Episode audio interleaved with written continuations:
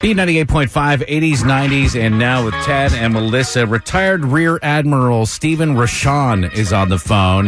Now, you were also the former White House Chief Usher from two thousand seven to twenty eleven. What does that job exactly entail? What's the job description on that? I guess I can equate it to um, a general manager of a five-star plus hotel, mm. except we only have a couple of guests that stay every night. Tell us what happens in the residence on Inauguration Day between when President Obama leaves and President Trump arrives? Well, nothing can be moved, actually, until they walk out of the North Portico to get into the limousine to go to Capitol Hill. I'm standing on the North Portico to see the limousine take off with both presidents, and then that's when I give the staff the signal to uh start the moving out of the sitting president. So it's moved the Obamas out and move everything that the Trumps have pre-selected back into the White House, clean it, the whole thing. And it's just your staff of ninety-five people that are doing this? Well, yes.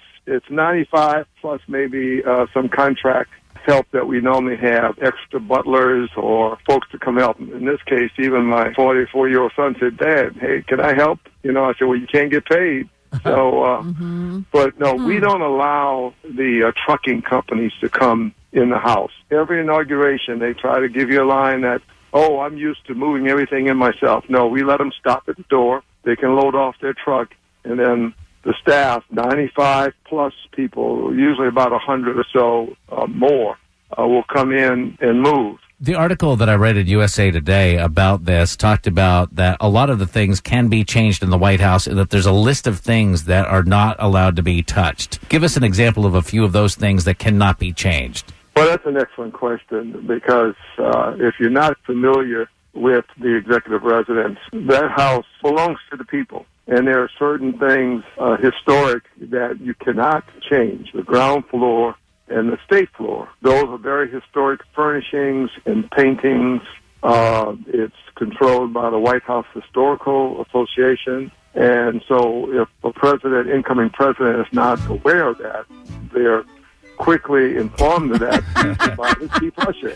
We're talking to Rear Admiral and former White House butler, Stephen Rochon.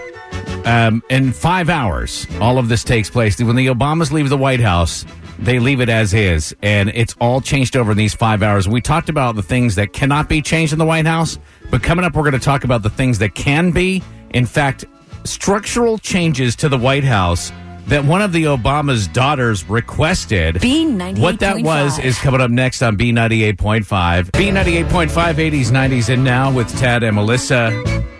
During the five hours of the inauguration tomorrow, a team of one hundred White House staff members moved the Obama family out and the Trump family in.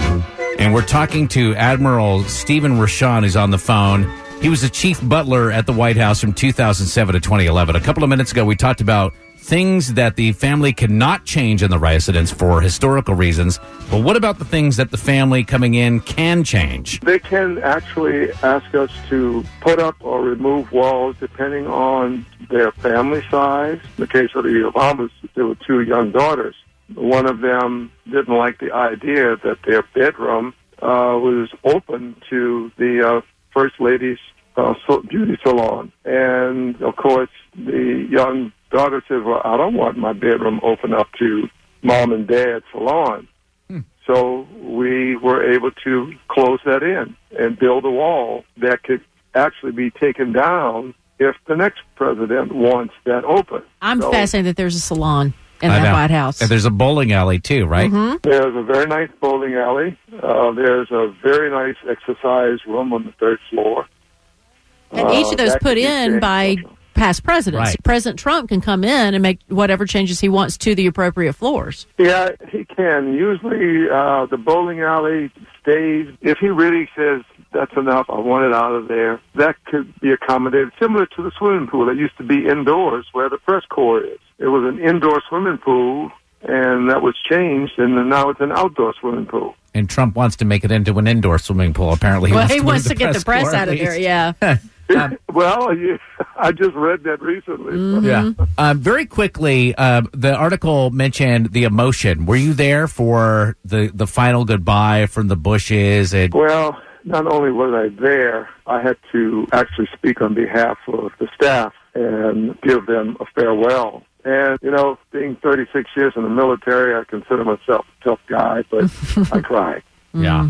I guess um, everybody gets really... The president got quite choked up. Well, that's, I the mean... The first lady got choked up. The whole daggone room got choked up. Mm. There's you know, nearly a decade. I mean, and you watch those girls grow up. Like, yeah. I mean, they become your family. You said it perfectly right. They do become family because they get so attached to the staff. The staff stays there on the average of twenty to twenty-five years. I'll retire one guy with fifty years of service. Mm-hmm. So, and it's non-political. That's the other thing about the House that people don't understand. The residents leaves politics to the East and West Wing, and we have a cardinal rule that we never discuss politics inside the fifty-five thousand square feet. Well, I want to be respectful. You, I know you have another meeting that you've got scheduled, Admiral, but thank you so much for oh taking the gosh, time. Oh, my gosh. I what could talk to you all day. Thank yeah. you. Thank you for well, your well, service. You're welcome to call back.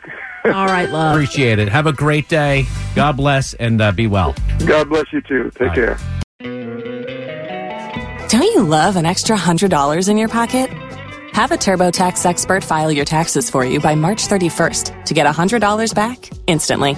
Because no matter what moves you made last year, TurboTax makes them count. That means getting one hundred dollars back and one hundred percent accurate taxes only from Intuit TurboTax. Must file by three thirty-one. Credit only applicable to federal filing fees with TurboTax full service. Offer can be modified or terminated at any time.